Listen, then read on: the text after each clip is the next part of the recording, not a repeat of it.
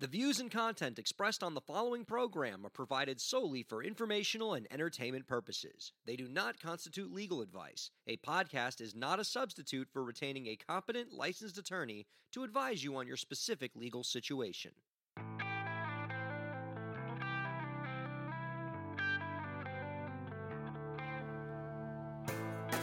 How's it going, everybody? Welcome to the show. You are listening to the Break the Business podcast. I'm Ryan Kairalla, and it is a pleasure to have you here this week. Our guest this week on the program is the founder of Star Singer, a platform that provides training resources for recording artists to help them improve their performance and run an effective music operation. Who doesn't want to do that? She is also the host of the Star Singer podcast, and you can find out more about all of her resources by visiting www.starsinger.co. We are happy to welcome Tiffany Van Boxtel onto the Break the Business podcast. Hi, Tiffany. Hi, Ryan. Thanks so much for having me. I'm excited to have you. It has been entirely too long since we've had a singing expert on the program. It has been a blind spot for us. I know we have lots of singers listening to this show who always want to up their performance game, particularly right now as more of them move into live streaming and want to try to make the right adjustments in light of COVID. So your timing could not be more impeccable. So excited to talk to you. Let's get right into it here. Is let's get let's talk about singing um, and and your approach to how you want to teach it and make better singers out of our listeners. As someone who's dedicated their entire professional career to helping singers perform at their best, can you talk about what drew you to creating so many online resources to help singers? And do you do you think that your resources act as a substitute for formal voice lessons or is it more of a supplement? Oh, totally. That's a great question. And I think it'll hit both sides of your audience here um, because I was teaching private one on one voice lessons and I was getting burnt out. I was teaching about 60 lessons a week, um, both live in studio and online. And even though everyone is very individual with their singing needs and um, different different ideas resonate differently with different people, I found myself to be repeating myself a lot and working the same exercises over and over again, the ones that were really getting results. And I was able, I thought it made sense to take all of the exercises and ideas that were getting probably like 95% of the results and really, really helping people and putting them online into a platform that people could access at a lower price you know, um, without having to drive to lessons or without having to pay for su- expensive voice lessons every week. And that's that's how this platform got started. That's how we started Star Singer in our our green room. I can definitely appreciate that. And I'm glad that you brought up that point about what really drove you to create a lot of these online resources was this idea that you found yourself giving the same piece of advice and the same instruction to people over and over. And that is a common thread that I hear from folks in your field who create course content, whether it's, you know, vocal coaching or music business advice or almost any other platform. It tends to be folks who work with people one on one and maybe still do but they say that there's a different way that I could be transmitting this repeated information. And I can tell you that's the reason why I started this podcast too, because I was giving the same information over and over to legal clients. And I was like, there's got to be a way I can streamline this a bit and, and communicate it more outwardly. And so uh, I'm, I'm glad that you created those resources and, uh, you know, are, are helping a wider audience become better singers.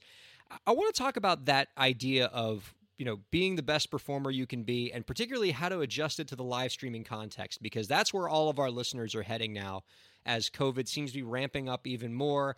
Live venues are becoming few and far between and, and more artists have to learn how to you know cr- put on a great show in the live streaming context whether it's a platform like twitch or StageIt or youtube live or facebook live or something like that.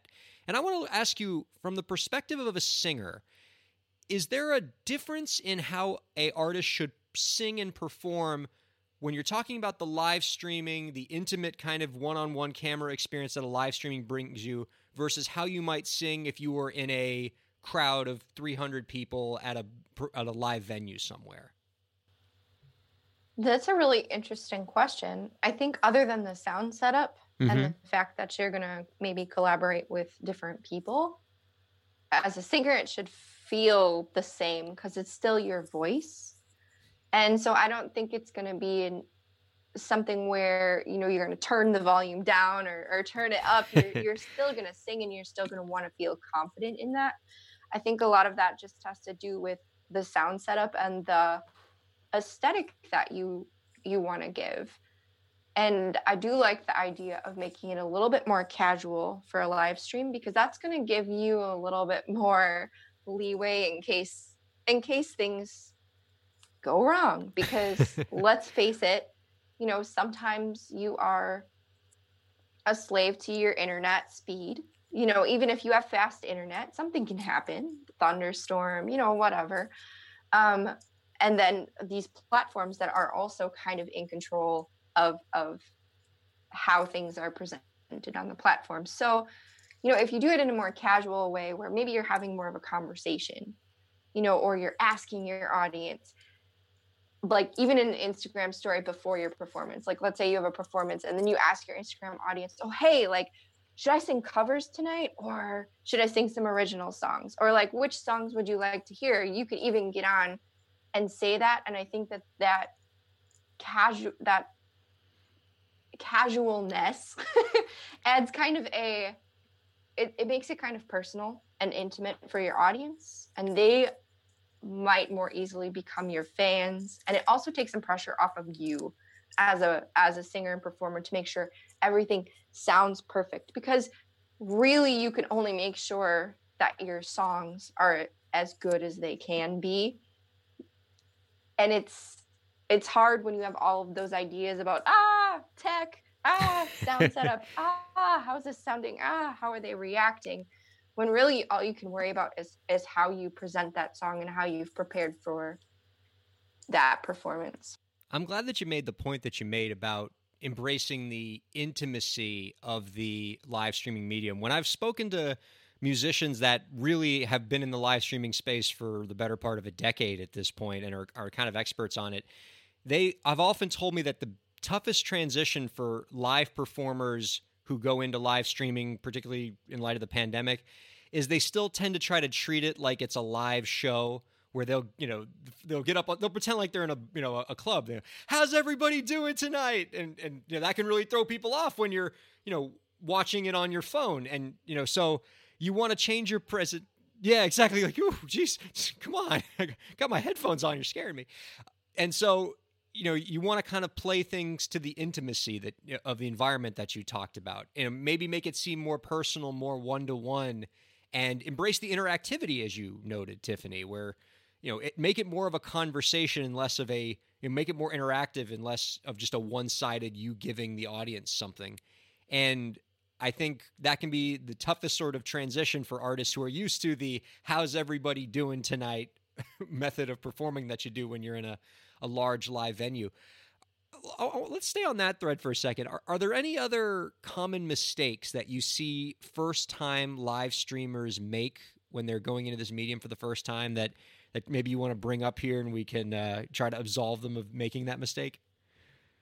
I think, I mean, we do want the sound to sound good, but I think there's a lot of focus and worry about the tech setup or the microphone setup or like how it's going to work. And there's a lot less, there's a lot less thought on the actual performance. Mm. And then going along with that, I think people who are doing it for the first time are taking on too much.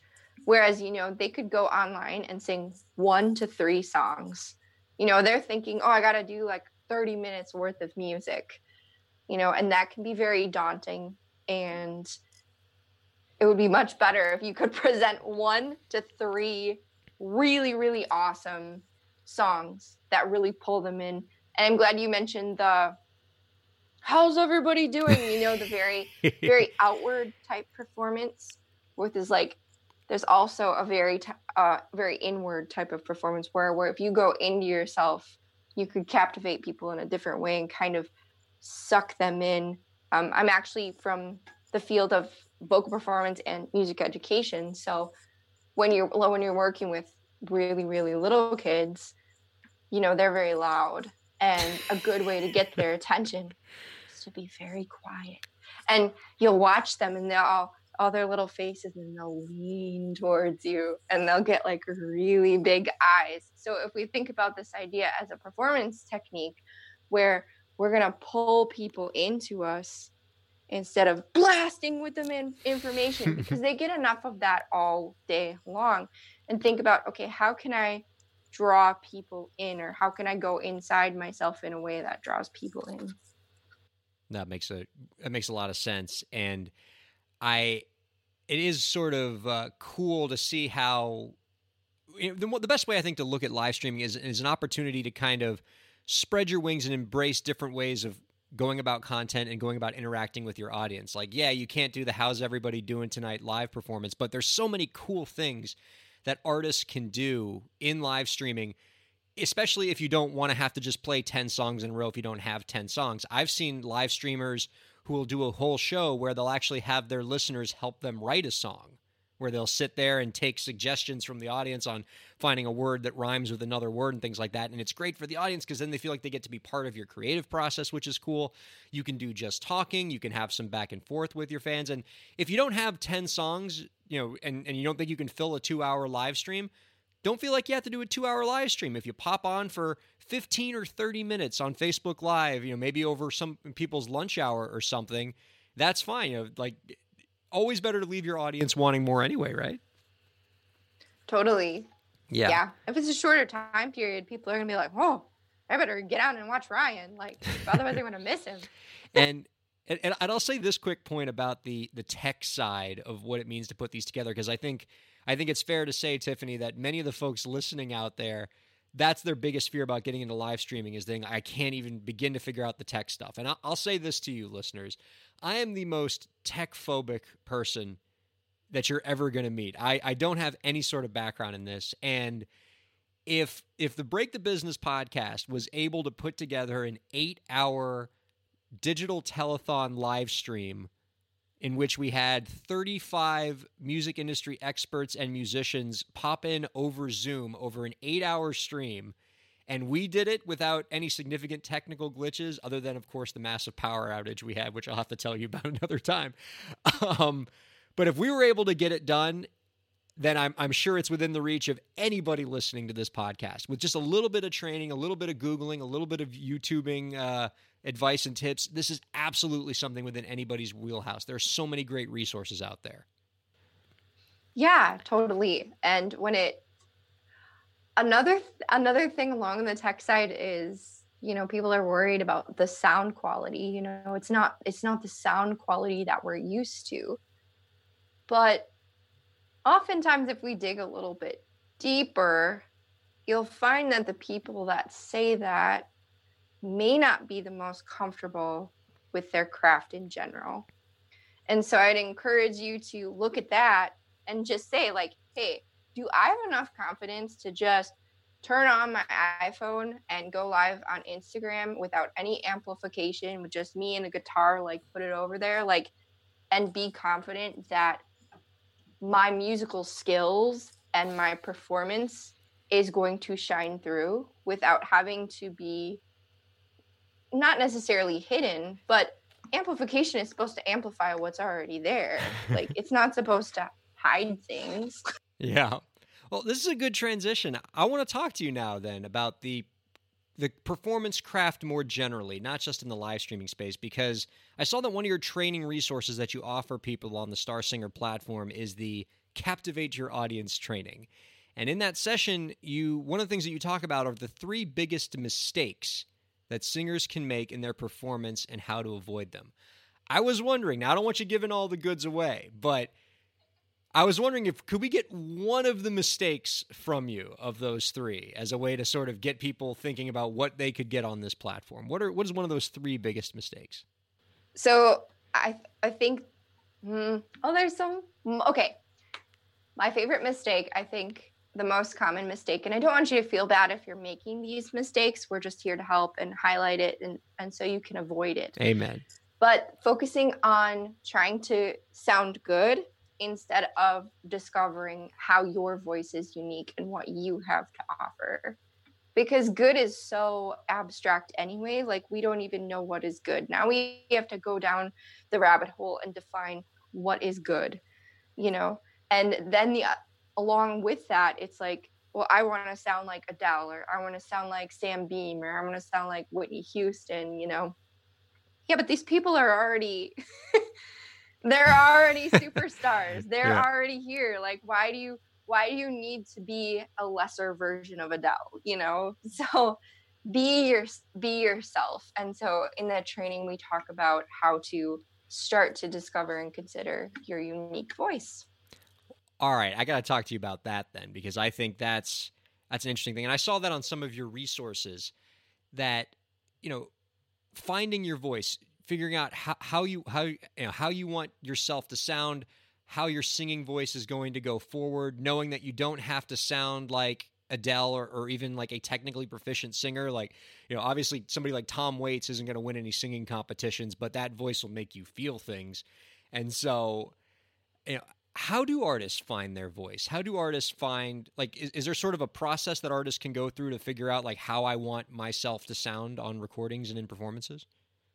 Yeah, sure. I, I definitely speak to that a lot. I think, of course, foundationally, um, we need to just start by opening up the voice and developing a solid foundation and feeling more confident about what you're putting out there and we go through like specific techniques to do that inside the green room and all of all of that jazz but when you're starting to feel a little bit more confident like you're like okay yeah like maybe you're at the point where you're like yeah i could i could sing in front of people you know you're at about you're at about that point I think the main problem that holds a lot of people back is the comparison. So, for example, if you were to describe your voice, your unique sound, let's let's stay away from unique sound because that kind of gets into the marketing aspect, which we can use this for, but let's really stick with with the nuts and bolts of what you actually have, like what colors you have to paint with. So if you were to describe your voice in three adjectives, what would that be? And if you really think about that, but then you think about, oh, okay, I want to sound like, I don't know, Christina Aguilera. Well, how would I describe her voice? And then you start to match up these adjectives and you're like, there's no way. So it's possible because we, you have an amazing voice that maybe you haven't unlocked yet. And yes singing is a skill but we all do have our physical limits and we all have you know what we're born with. Like i'm five foot five. Like i'm never going to be six foot two. Like that's just how i am. You know your voice is how it is and all we can do is enhance that from there. So if you're starting to do this this exercise this thought exercise and you've been trying to sound like somebody else but then you realize whoa we're two different people. I'm an apple and and he's an orange. And I'm never going to sound like that. So what do I sound like? You know, when we stop comparing ourselves to other people or comparing ourselves to what we think might sound good or what we think other people would like, we end up discovering what's actually there and how to enhance that and make that even better. And so many of the artists listening out there that's so important what she's saying and the sooner that you can find that authentic voice that's yours and is nobody else's and stop trying to chase some other superstar's voice and because you know, you're never going to out Adele Adele but you can definitely be the best version of you and that's what that's what listeners want or that's what your music fans want especially in this industry we're in right now with indie musicians where authenticity is and uniqueness is craved more than ever from music fans the, the sooner that you can heed tiffany's advice on this uh, the, the, the better off you're going to be. And of course it is a process and you know finding that authentic voice doesn't happen overnight and you need to find the right resources to get you there. And uh, tiffany could certainly help you out with that. You can check out her resources at starsinger.co she also has the, a podcast the star singer podcast uh, which is uh, excellent a lot of great resources, so check out that website. Tiffany, this has been a pleasure. Before we let you go this week, do you have any last tips to share with the indie artist listeners out there to help them move their careers forward? I would say that you need to do something. I don't know if you have you I don't know if you've ever seen uh, the the re the repop of Walk the Line with Joaquin Phoenix. Oh yeah. But there there's this scene there and it was so funny. I don't know if it was a universe or whatever, but I was watching it, my DVD got stuck on the part where in the sawmill where they're yelling, "Do something, do something," and it was like over and over and over. And I was like, "Oh my gosh, this is so funny." So that's that's what this is conjuring up right now.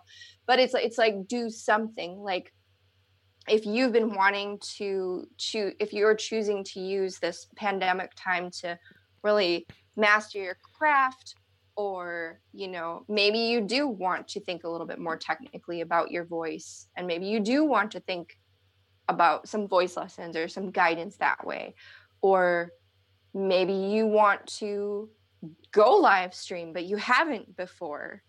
You know choose one thing that you've been really it's been kind of on your mind and break it down to something small like okay i've been wanting to go live stream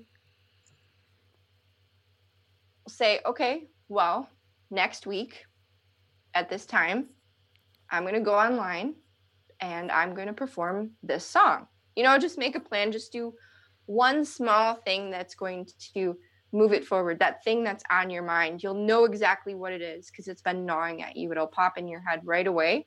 Break it down to a simpler version and do something. that is such great advice, which, by the way, is applicable not just on the performance side of what musicians do, but certainly on the business side as well in terms of starting up any new project. And it's really just good advice for any of us out into the world. I can't tell you how many projects in my life I've put off just because, like, you know, I, I just dreaded it or whatever. And then I realized that all, if all I did was just take that first step, like start it and just get moving, it just it, it has a way of just getting done and, and really the hardest step is the first step and once you get that like you really get some momentum to build off of so Tremendous insight. Thank you. Thank you, Tiffany. Tiffany Van Boxtel, our guest, everybody. Check her out at starsinger.co. Thank you so much for joining us this week. Oh, thanks for having me. It's been great. It has been great. Uh, it's been a pleasure. Thank you all for listening to the Break the Business podcast.